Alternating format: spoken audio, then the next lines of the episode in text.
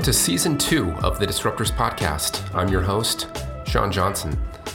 How is technology going to transform the way we choose where to live and how to live? Chad Curry is currently the Director of Technology Partnerships for eXp Realty and formerly the Managing Director of CRT Labs, the think tank for the National Association of REALTORS. And in this fascinating discussion, we talk about how autonomous vehicles will dramatically alter the places that people choose to live and work. We talk about what will happen when consumers become net producers of energy rather than just consumers. We discuss how blockchain, augmented reality, and other technologies are going to impact the home purchasing and living process. And we talk about how agents are going to take advantage of all of these technologies to reposition themselves in the marketplace. I thought it was a super fascinating discussion, and I think it's one that's going to impact basically every one of us in the next 10 years. So I hope you find it interesting. And with that, let's go to Chad.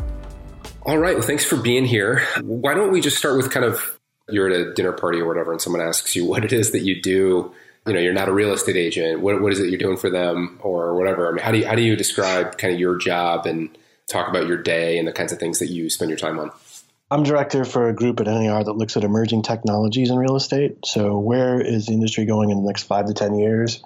And how are these technologies that are outside our space going to impact that? So in 2014, I set up a lab for NAR. And essentially, it was the seed for that was big data, the predictive analytics and big data area.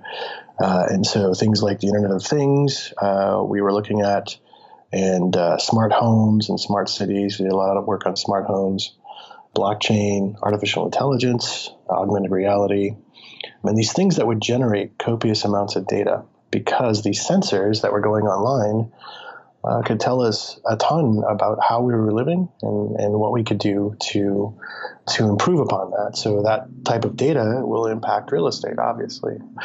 So yeah, my job is to look at the trends that are coming and how they will impact real estate and what we can do to improve quality of life using those data points. I don't sell real estate, but what I do is essentially act as a canary in the coal mine and help our members understand better what these technologies will mean for their business. Are they sort of Luddites with a lot of this stuff, or are they generally excited about things, or are they nervous or scared, or how would you describe kind of the mentality of the industry as it relates to as they're seeing all of this stuff kind of starting to appear? Yeah, so we have 1.3 million members, so it depends. Our average age for a membership is around 56.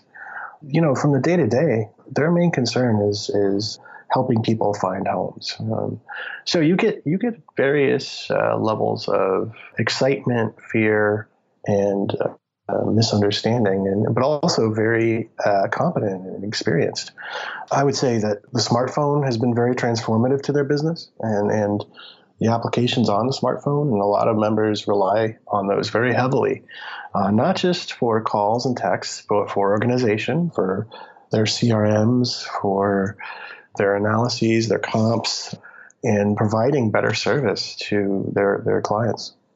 It seems like, for the most part, the business model has been the same for a long time, where every 5 years or 10 years or whatever, I might reach out to you and it's one big transaction, and then, you know, you don't hear from me again. And maybe I refer friends and things like that. But before we get into like the specific technologies or things like that, at a business model level, is anybody proposing or thinking about sort of alternative models where they maybe can provide more value kind of on an ongoing basis, or get away from the one big transaction and kind of develop a more kind of long-term or regular relationship with buyers? A lot of our members work on specializations. You know, they'll work on differentiating themselves by being an expert in a specific area. You know, there are some realtors who will work specifically with teachers or in schools and work with PTOs to, you know, become better acclimated to neighborhoods and the needs of the communities. But there are others that there's a realtor in Nashville, and her whole thing is she's the biking realtor. She rides bicycles everywhere to give people perspective on their communities. So she'll get bicycles and have her clients ride bicycles with her around neighborhoods to get that level of view. If you've got over 2 million real estate agents and 1.3 being members of us, you have to figure out ways to specialize and differentiate yourself and offer better service. And I think here at NAR, there's a new program called Code of Excellence, which is about raising the bar and professionalism in the industry and about providing better service to their clients. And so if technology can be a differentiator, we've seen people use that, where there are agents that specialize in international real estate and use FaceTime and video chat apps to show properties, or 3D things like Matterport to show properties to clients that are overseas. So yeah, there's tons of people thinking about specialization. Green is another big one too, thinking about sustainability. That's a huge one right now. So, and actually we have agents also trying to specialize in smart home technology and help people think about the savings they could get with thermostats, the safety they can have with smoke detectors or water leak detectors or smart cameras, and help people in that part of the process. You can't think of a home as a one and done. I've sold this home, now I just move on, because those clients, they're lead generators, they refer. And so the services that you can offer post-sale can really help differentiate. So if I can help them have a better quality of life in that home, then that helps me with my transactions later on. At a macro level, there's been a combination of things like, the rise of e-commerce and people's comfort level with ordering things online, and things like Peloton, where now I can theoretically work out and be connected and track my workouts or whatever at home, and obviously grocery delivery and all that kind of stuff. It seems like a lot of the startup activity and the high growth, growth stage startups has been around not necessarily keeping me in my home, but trying to be more convenient and coming to where I am.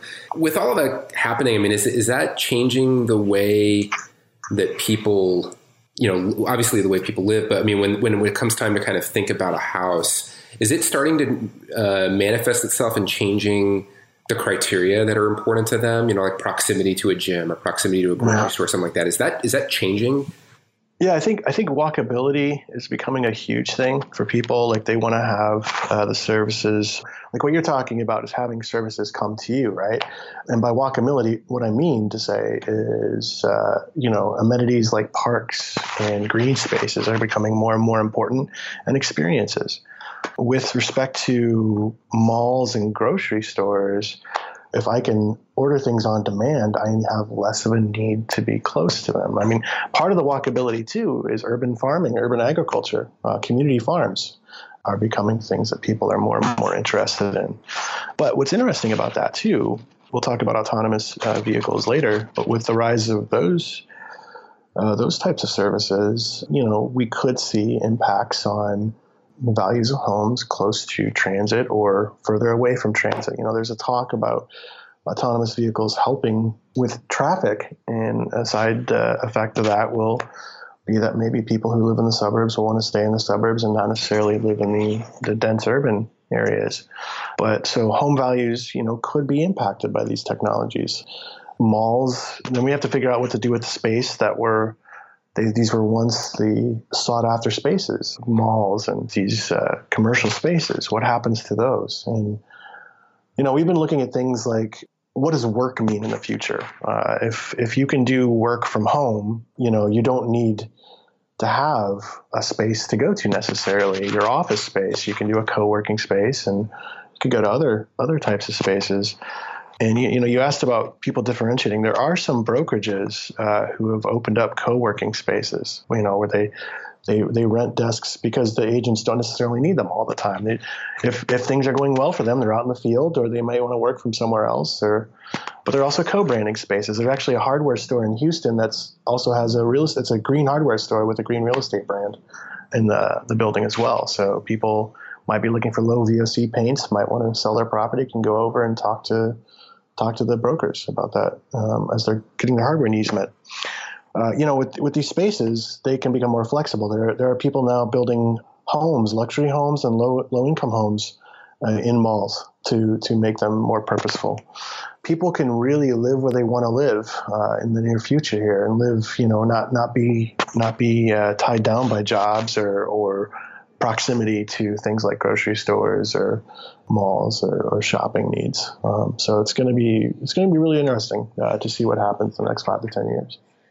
Do the agents, are they kind of on the front end of that cycle in the sense of, as people look at where people are moving, whether they're kind of migrating towards urban areas or suburban areas or whatever, is that shaped at all by the agents themselves in terms of someone's coming to them and saying, hey, I want to move to a new place? Are they shifting consumer preferences in any way, or are they mostly reactionary and trying to give customers sort of what they already know that they want? You know, and the term reactionary sometimes has the connotation of being they just have to move. But they're sounding boards, so they're not just hearing from that person; they're hearing from other people as well. They can start to see. I mean, I think, you know, what's interesting about them is their marketing comes from what they're hearing other agents say. You know, their market insights come from what they hear other agents say, but also their clients say, and whatever groups they're a part of, neighborhood groups. What they do is they respond to the demands. It's obvious that they would do that, but I mean, what I mean to say is that those trends are really influenced by what they're hearing on the ground. We had thousands of agents from all over the country come in here last year to do tours. And when they would come in, we had an aquaponics system in our lab, which is, you know, basically you have these plants that they gather their nutrients from water from a fish tank. And they clean the water, and the water goes back down in the fish tank. So it's a symbiotic system. We had one of those to demonstrate in here, and we had agents from rural Wisconsin, Kansas City, New York, everywhere, and they would say, "Oh, is that aquaponics?" They were able to talk about it because of things that were happening in their areas and questions they were getting from clients. These microfood ecosystems are becoming more and more important to clients, and our members are listening to that. Like I said, it's anecdotal, but they are responsive to it. What I wanted to give is an example of one that you wouldn't think would be top of mind, but they were hearing about, and they have to respond to it. You mentioned, you know, some of the smart home stuff. You know, obviously people are getting Alexa devices or Google Smart Assistant or whatever, and Nest and the doorbell and all those sorts of things. Where do you sort of see that it's kind of headed over the next few years, and maybe what are you excited about? What do you think? Are there any downsides or risks to all of that stuff, or is it all just kind of net gain for people? Does that have any impact in terms of the types of places that we choose to live as those things start to become more and more embedded into our lives? One of the things that people need to be concerned about are the amounts of data that are coming off these devices and their ownership of that data. You know, we talk to agents about that a lot, data privacy, and we also have to think about what is it I can gain? You know, almost think of that data like a currency. And we've talked to agents, and actually about 3 years ago, we demonstrated for MLSs at our Real Estate Standards Conference, Real Estate Standards Organization, we demonstrated how this data could be used to show how somebody has owned the home over time. So CO2 levels can be controlled by the fans in the home and filters. Humidity levels can be monitored and managed to keep ahead of mold and bacteria growth. So really about this organism that is your home and how you could help improve upon it. And so we talk to agents about that, about it being this proactive thing that can help you get ahead of home problems. It can be used for security. Water leak detectors are of big interest to our members because if they have a property that's vacant, they can monitor that and make sure that there's no mold growing in the basement or any water leaking in there while it's not being lived in. The positives for me outweigh the negatives, even though I started with data privacy. I think what it does is it allows people to, you know, by using data, have a better sense of home ownership. In the future, I think where it's going is your home will be able to get ahead of any maintenance issues you might have with your HVAC system, monitoring the time it takes for a fan to, or a cooling system to cool a home within a certain cycle, and watch that grow longer over time. It can know when a piece is about to be end of life and send an order manifest and schedule an appointment with the maintenance person before you actually have a problem. And so I think, you know, your home is going to be more, it'll service itself more than you'll need to service it, and remind you of things you need to do. Is there like an interoperability kind of piece to that to really unlock some of that potential? Is anybody trying to solve that already? That's something, when we started the lab, that was one of the things we were very, very interested in, was this idea of interoperability and standards. We have worked on the Real Estate Standards Organization for since its inception in 2001. What it came to help us understand is, for these devices to get the full benefit of them, there needs to be some type of standard or interoperability. And so you've got Thread now coming from Nest's group, Google. You know, you've got the IoT consortium and what they're doing, and IoTivity was one that was around for a while. But, you know, what's interesting is now with these voice-enabled systems, it's funny how people have really adopted these with all the concerns around privacy and security. The voice-enabled is, it performs a trick for you, right? It makes you feel like you're talking to something. And so I think we've accepted it in that regard. And with those systems, they've made it so easy for you to integrate into their system if you have a smart home device, that I think these are becoming the interoperability standards. And what's interesting about that is that voice is portable. It's not just going to reside in your home. Your services like cars, they'll also have voice enabled. I mean, like, if you look at what Amazon's done recently, they've purchased a lock company. They have Ring. They have voice. And now they've created a voice device that goes in your car. They have a little bar now that you can put in your car and talk to Alexa. And you look at Google, and they have Google Home, but they also have Android Auto.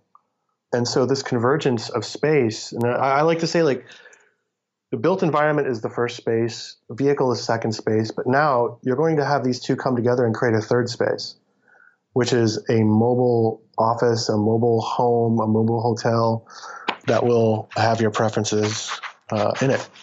We were talking about some of the smart city stuff a little bit earlier. I know utility companies are having to think around, like, some of the changes that, solar panels are becoming cheaper and more prevalent. And there's supposedly a place, I think I saw it's like 2028 maybe in the United States, but it's coming. And it'll happen earlier in other parts of the world, but where it's cheaper, or as expensive or cheaper for consumers to produce their own energy than it would be to kind of get it from sort of the traditional grid. And people are talking about this whole world of, like, how does that impact utility companies with creating microgrids, or even buying excess energy from the customer. How do you see renewable energy sort of impacting the way that we buy homes? Does that become like a benefit in the sense that my property becomes almost income producing in a weird way? Or, how do you see that playing out?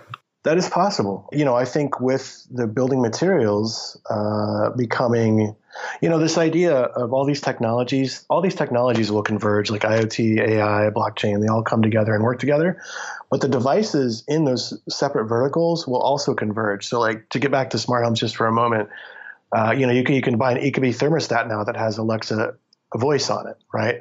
So they'll start to become multi-purpose. Now, with respect to renewables, the parts that make up the home will also become energy harvesters. So the first version of this is Tesla's solar shingles.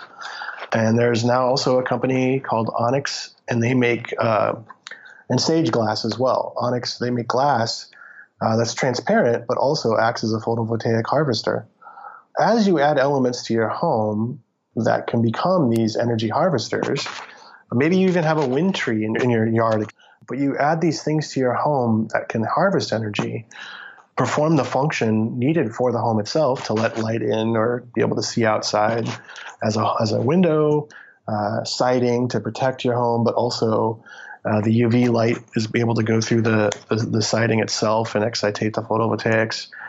Yeah, I think you'll start to see some of that. You'll see, those desirable features. Right now, net zero is one of those things that people are starting to put on the MLS.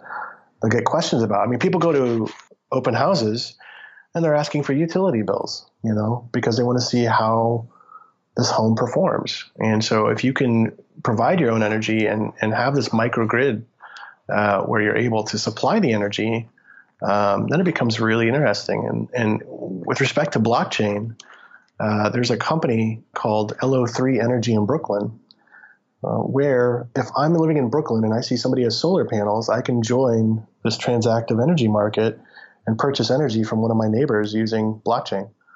And ConsenSys is an Ethereum studio that has built, they call themselves hubs. So like their ConsenSys has these hubs, these Ethereum studio hubs, and then they have companies they call spokes. And one of the spokes is a company called Grid Plus that's working on this problem about making transactive energy more accessible. And by that you mean peer-to-peer, where they're cutting out the utility company entirely? It's entirely a peer-to-peer transaction? As I understand it, I can't speak for certain. But utilities, you know, that's an area that they could look at and see what it might mean for them. What about the kind of the smart city stuff in general? So you take that kind of at a smart home, and now you plug it into a community of smart homes, and then supported by kind of smart infrastructure. How do you? I know you have kind of an interest in the smart city stuff in general, but how do you see that kind of unfolding over the next 10 years or so? Honestly, in my opinion, the Trojan horse for more smart home adoption is going to be around environmental quality and air quality, especially. There are studies around right now, asthma, and one professor in particular, University of Chicago here, he's been looking at the interruption of the endocrine system with air quality, things like black carbon and nitrous dioxide, and what they mean for the rate of diabetes. And actually is finding that the interruption of the endocrine system because of air quality has a high impact on whether or not you are susceptible to developing diabetes, more so than diet. You know, the reason I'm bringing that up is because that's where smart cities get us, is if we can see environmental quality around a city on a real-time basis. We have projects here in Chicago, the Array of Things, which is the University of Chicago and Argonne Labs and the city of Chicago, putting up 500 of these nodes around the city to tell us about air quality, to tell us about traffic patterns, and tell us about solar exposure. So if I wanted to add, you know, the siding or the windows or the shingles that might improve my home's value because they're photovoltaic, I could look at solar exposure in my city on a micro basis. You know, we have these EPA towers that tell us about environmental quality, but they're only based by the airports and one or two downtown here somewhere. But if we have these on a micro level, that becomes really compelling. And then with autonomous vehicles, they are going to put sensors like these on those vehicles, and they'll tell us, you know, on a meter by meter basis what the air quality is in real time. That could also be something I consider before I move into a home, what the environmental quality is around that home. You know, that could incentivize the city to improve air quality based on, you know, what people are doing with purchasing property or where they want to work. So in China, the companies there are posting their own air quality score outside the buildings because of the air quality issues in China. And they're doing that because they're trying to attract employees, because they're adding filtration systems and trying to improve air quality in the buildings, because air quality in buildings is 5 times worse than outside, but the outside air quality also impacts the inside air quality. That type of thing, that type of data about our microclimate and about temperature and humidity will help us be much more responsive and improve our cities, I think, much more greatly than we've ever been able to. That's really neat. You mentioned autonomous vehicles, and I know I've talked about this before in terms of, depending on what you read, they're imminently arriving or they're a decade or more away. From your perspective, what are some of the hurdles that kind of have to be overcome to sort of make that a reality? And then how do you see that impacting sort of the way that we kind of live and where we choose to live and all that kind of thing? Yeah. So autonomous vehicles, I think, are going to be a very impactful in the short term. In fact, just 2 days ago, Google was just given approval. Their Waymo company was given approval to have a level 5 autonomous vehicles in Palo Alto, Mountain View, Los Gatos area of California. And just to give some perspective, levels of autonomy in vehicles. Level 0 is a vehicle that I control totally. Level 5 is a vehicle where no one has to be in the front seat for any reason. And so now they've been approved for level 5. And they've been doing it in Arizona, actually. They have a Waymo service down there that's picking people up for the last 6-7 months, I think. Another company, Nutonomy, they've been working in Singapore with level 5 vehicles. for a while. But they have a level 4 service where they essentially have somebody in the seat who's there in case there's any issues with the car.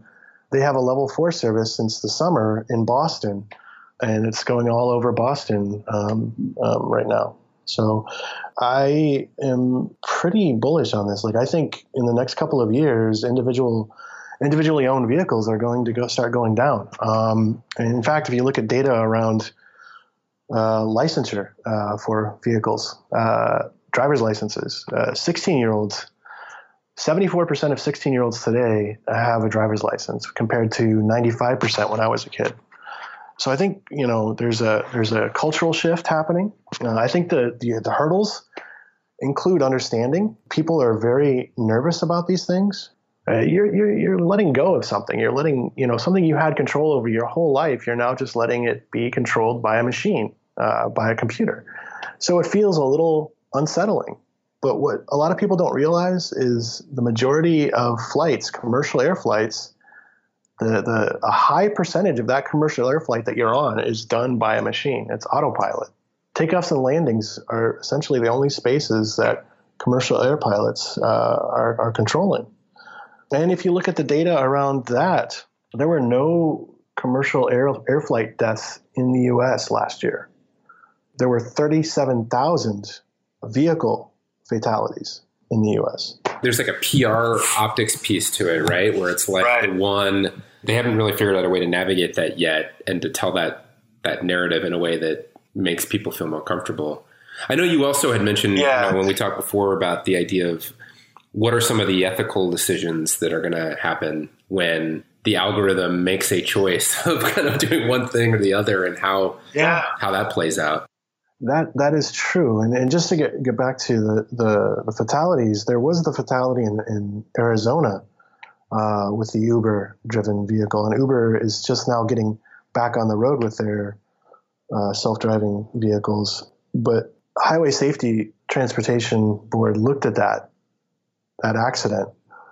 The software registered that there was someone coming into the space. Well, what happened was Uber had disabled Volvo's safety features on the vehicle because that would have slowed the car down. The Volvo safety features, while the software is driving, those safety features are disabled because it conflicts with the software. And, you know, the woman who was crossing the street too, she also had her back to where the vehicle was coming from in a 45-mile-an-hour area, and was wearing all black at night. So there's some talk around safety with respect to these, and that's why the reason I'm talking about this is because of the question of ethics in this stuff and the ethical concerns around. I'm in the vehicle and there's a person in the crosswalk. The vehicle is going to have to figure out what to do. Does it engage with the person or do something that causes me injury or harm? What's interesting about that question to me is I think we're gonna see much less of that, because what we're thinking about when we think about autonomous vehicles, we're thinking about the speeds and the streets that are built currently to handle traffic. We're not thinking about what the streetscapes will look like when these vehicles are in a higher degree of usage. Initially, the challenges we're going to have are we're going to have more and more of these vehicles on the streets, but also there's going to be human drivers. So we're going to have to determine how best to allow these vehicles to navigate and what areas we have them navigate in as we move toward. And I will tell you that I'm convening a panel on this topic this week on autonomous vehicles. And one of my panelists is from Liberty Mutual, the insurance company, because they're thinking about insurance and what this means and what the implications are of this. Yeah, it seems like there's some almost existential... Eventually, I mean, there's some existential risk to them when that transition fully happens and the number of accidents plummet, right? Mm-hmm. Mm-hmm. Yeah, and so they're looking at new markets for this. Like, what does it mean? Who are they insuring and who are the, you know, because car ownership will go down. You'll use services. It's going to be more like public transit.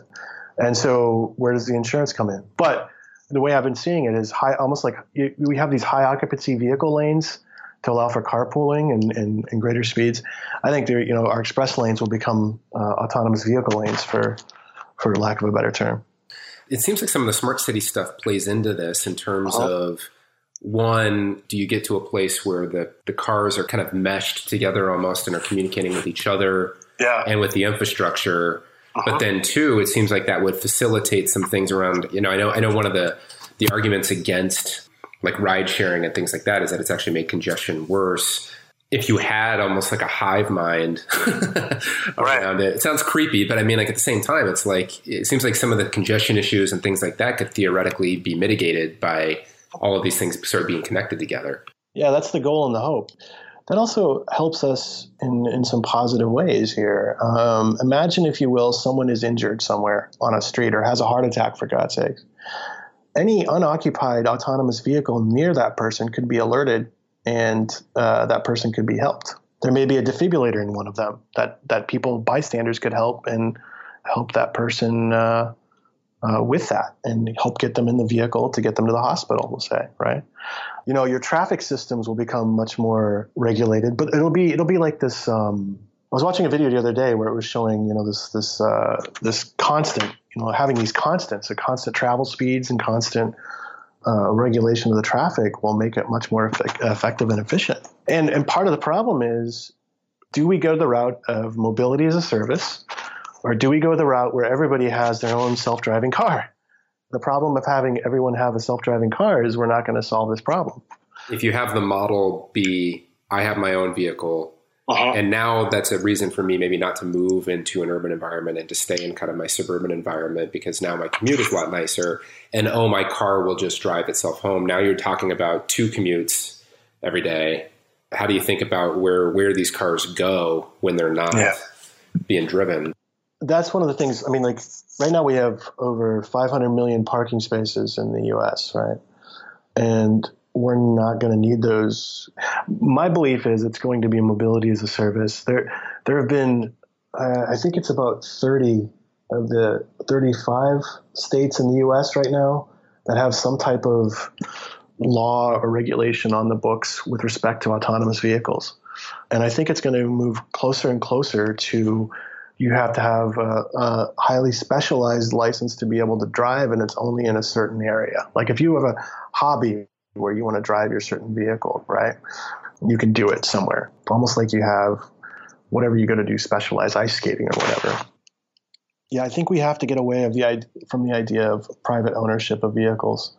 And I think what that'll mean is that means there's more space for other things. Like for instance, if I have a home with a garage, that garage can become another room. It could be almost like an accessible dwelling unit where it might be an Airbnb space, or it might be a space for my in-laws to come visit and live in the future. So the suburban life, it will be impacted greatly in one way or another based on this movement.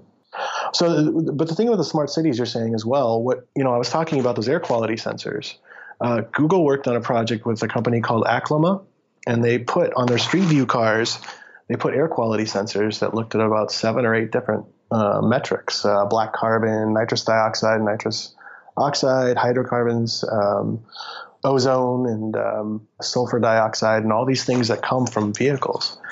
And on their Street View cars, they put these sensors, so you would have a much more granular view of the environmental quality. And I think that's going to be a big thing with these vehicles as well, reporting all that data back to that hive mind, as you put it.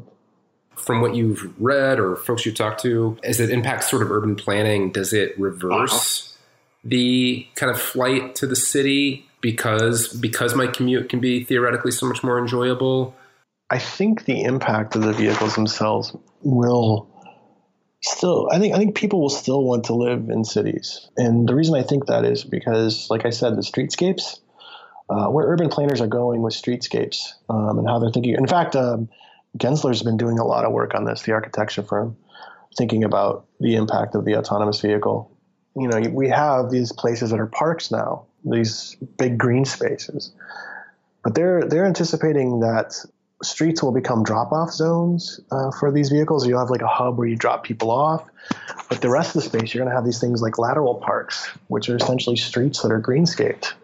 So like I work on Michigan Avenue. It's a 6-lane street right now, 3 lanes going each way. But I think with vehicles like this, it'll become more like a promenade, more like a ped mall of sorts, and allow for these vehicles to become demographically enabled pop-up shops. So based on the buying habits of people in a certain demographic area, certain pop-up shops might come your way from Nike or whomever, right, that are autonomous vehicles. They'll just show up and you'll be able to do that Nike experience in that little Ped Mall green space area that used to be a 6-lane street.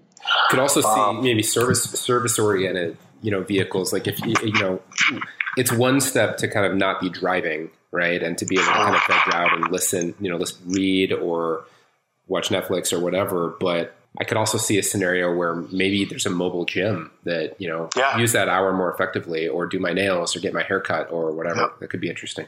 Absolutely, yeah. Along with that, rather than, let's say, if I'm going to Detroit, Minneapolis, or somewhere near the Chicago area geographically, rather than booking a flight in the evening, I could have a hotel room come pick me up and drive me, and I sleep as it's driving me.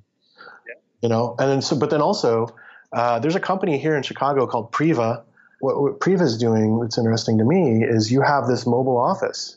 I'm talking to realtors about this space being something, because right now what they're doing is they're driving clients between properties, and also a client will ask them a question about a property. They're Googling for the answer while they're driving. Rather than do that, $2 a mile, they could get something like Priva and have this transportation network company drive them around while because they have monitors in there as well, and they have Wi-Fi enabled. They could show CMA up on a screen while they're being driven between properties. Competitive market analysis, sorry to use the acronyms, show what the neighborhood's doing, what the neighborhood market's doing.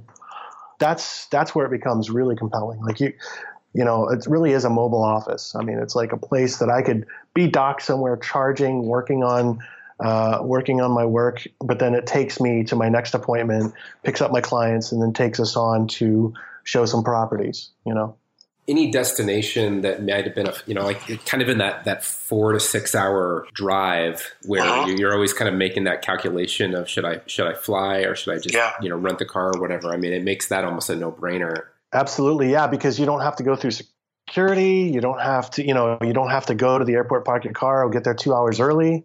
If you need to stop off and do something on the way, like I could go see my parents on the way to Minneapolis, and stop and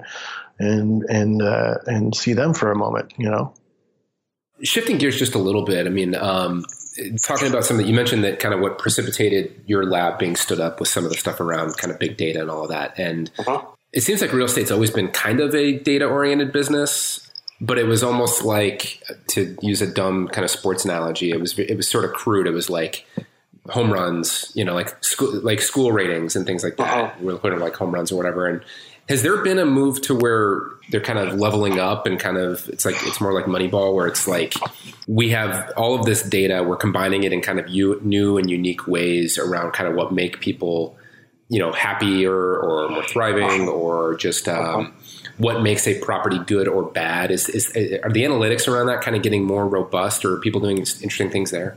Yeah, one of the challenges, so we do, data is our currency in real estate, but typically it's been data that's been entered by the broker into an MLS, right? One of the challenges around the real estate space is people will come to me and ask for a national feed of all the data for real estate, and there's no such thing. You have to get a license with each one of those MLSs or get some sort of syndication service, and you can only use the data in a certain way.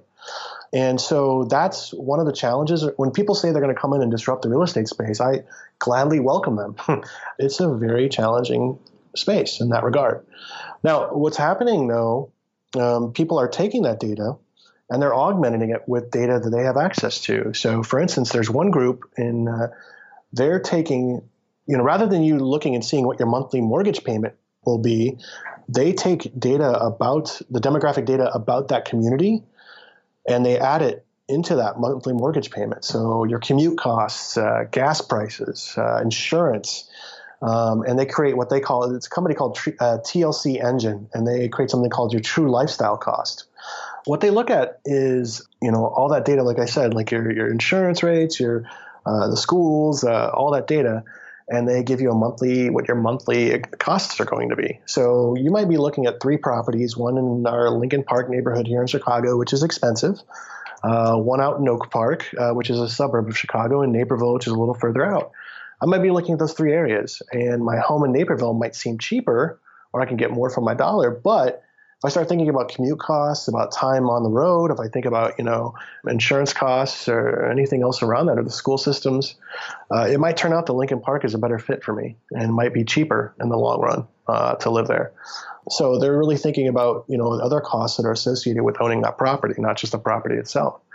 But then there are also a lot of people that are working in the AI space with data to help you, you know, doing things like creating natural language around photos. Which may not sound that innovative. I mean, it is, but at the same time, for real estate, one of the challenges our members have right now is for every listing, they have to enter all the photos and then create a description of those photos for machine readable for ADA compliance.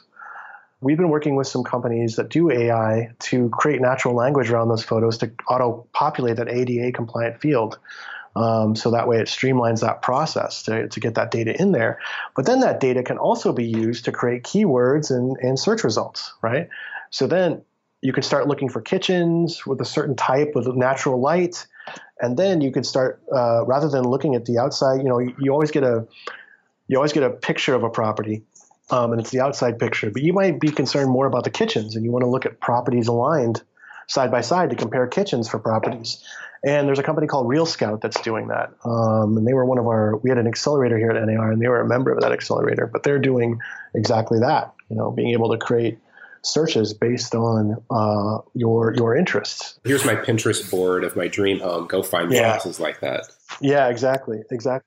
So yeah, I mean, there's a lot happening around this space, but like I said, it has its time to entry once you understand what's going on in the space more deeply, for sure. What else are you seeing from an ARKit perspective? It seems like there'd be a ton of applicability. Absolutely. Yeah, no, and actually, so I give a talk where I talk about some of the artificial intelligence stuff I was talking about.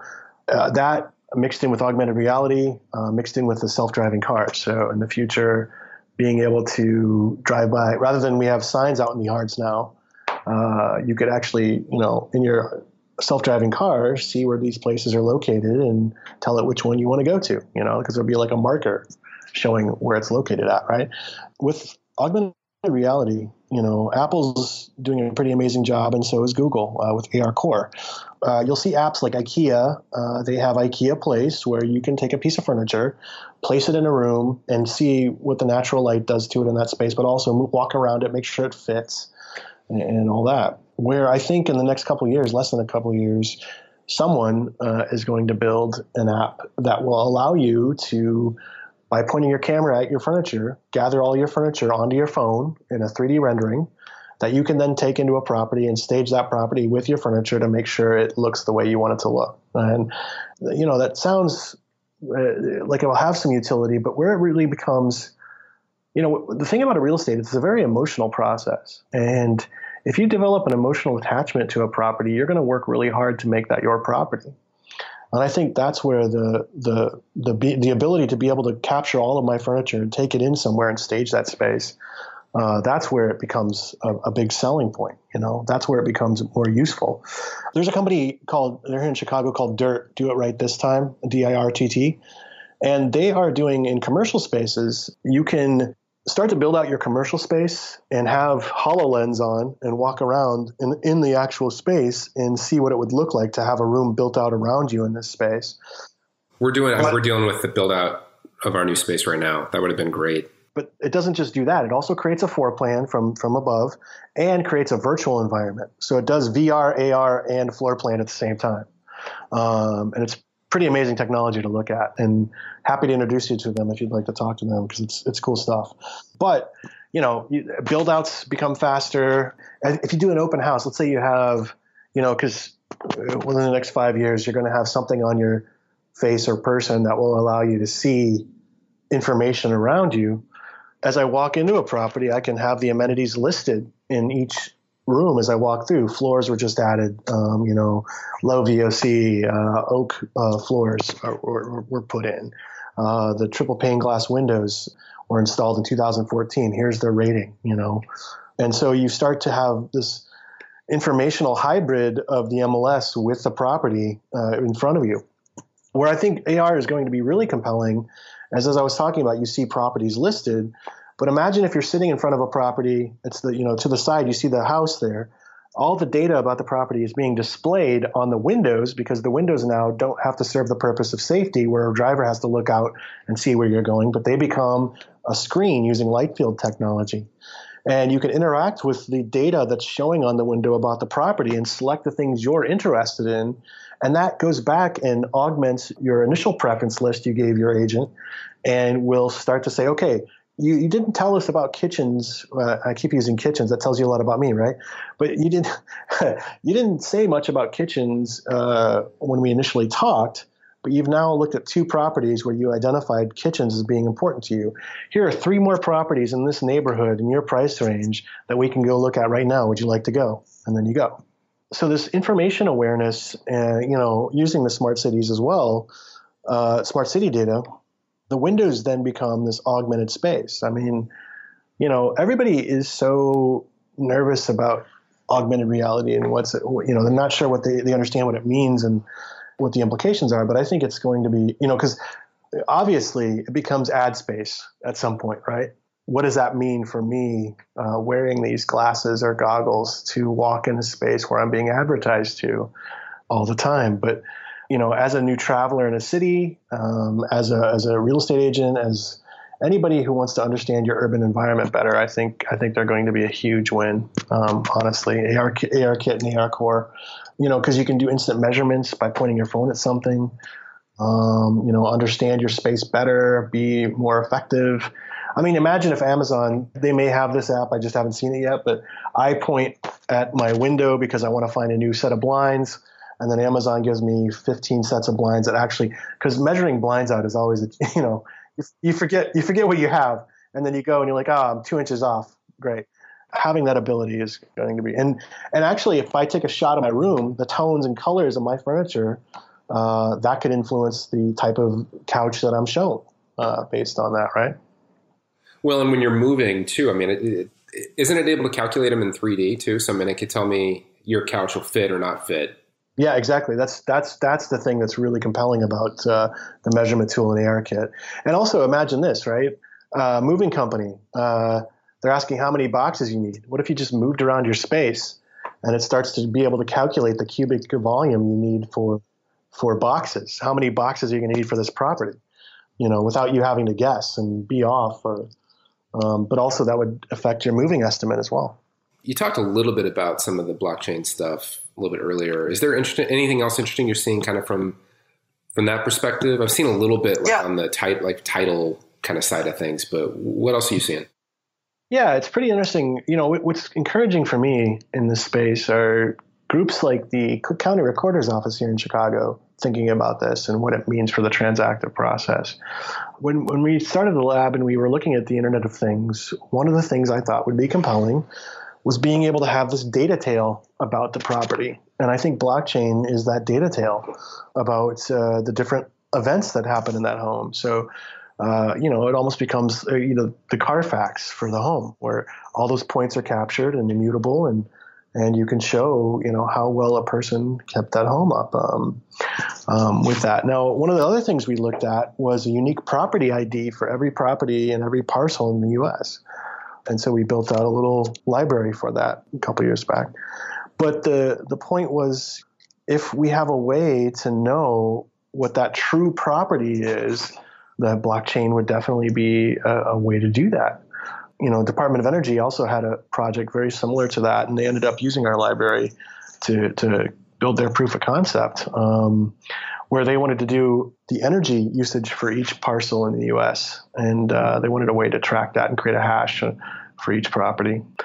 One of the challenges with blockchain right now is it's a hammer in search of a nail. There are people who are looking for it to be the cure for their database problems when, in fact, it might just be the way that they're working with their database.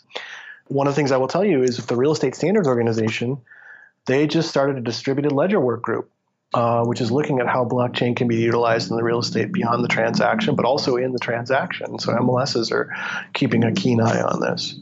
That's compelling. The fact that title has they have an opportunity. I think a lot of people in title right now are nervous or very scared that it's going to replace what they do, but there's opportunities to adapt your business model and move along with the technology, evolve along with it, or, you know, the disruption happens, the intermediation.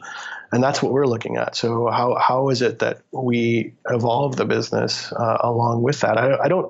Don't get me wrong. I don't think blockchain is a disintermediator for the real estate process. It will streamline the transaction process.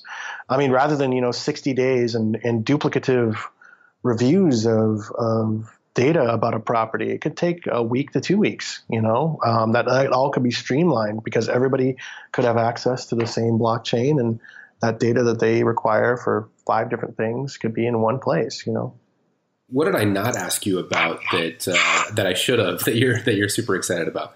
I think convergence is the big thing. We've talked about 5 or 6 different technologies here, but they're all going to come together.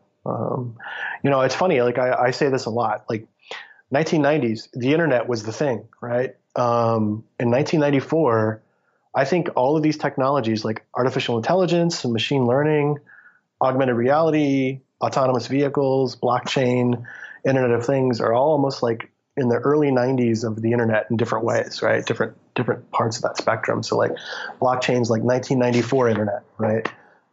Internet of Things is around 1997, 98 right now, internet, and what that was meaning, right before Google broke. As they mature, and artificial intelligence is one of those fascinating ones where deep learning has really helped it accelerate. There's also the generative adversarial networks, which are very fascinating for that will help, like the question about safety around autonomous vehicles. So artificial intelligence having the ability to generate images and then discriminate those images, that's what the generative adversarial networks are. They learn the same data set and all that. But that's going to help accelerate artificial intelligence and make it safer. And I think that is going to have a big impact on the real estate industry in many different ways. So like, you might have seen video of Obama saying things he actually didn't say, but it looks photorealistic. And there's companies now creating audio that does the same thing. There's a company called Lyrebird, where I read 70 sentences into the Lyrebird neural network, and it replicated my voice with text. I put text in, and it replicates my voice. Not 100% perfect, but in a way that was useful, serviceable. Now, combine those two things and imagine, if you will, text listing property data being fed into that system, and it looks like the realtor is actually talking about a property without ever having recorded video of them talking about that property. So if I can't be in one of these autonomous vehicles to meet with a client, then I have an autonomous vehicle that has a video representation and audio representation of me talking about the property and answering any questions rather than Alexa's voice or Siri's or Google's voice, right? And so I think those types of shifts where these technologies converge, so a vehicle with me virtually in it talking to them, with augmented reality showing me data about the neighborhood, blockchain being able to represent that data in a true historical context, you start to have this really interesting place that I'm living in, where my home is providing energy back to the grid. I'm walking down Michigan Avenue rather than driving down it, and I can hail a vehicle that'll come and pick me up and take me along my way.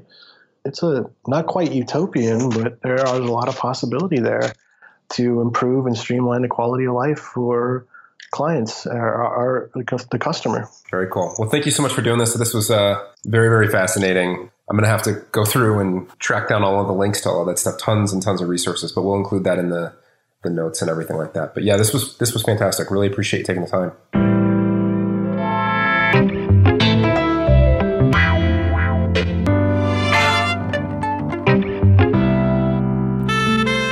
My guest today was Chad Curry.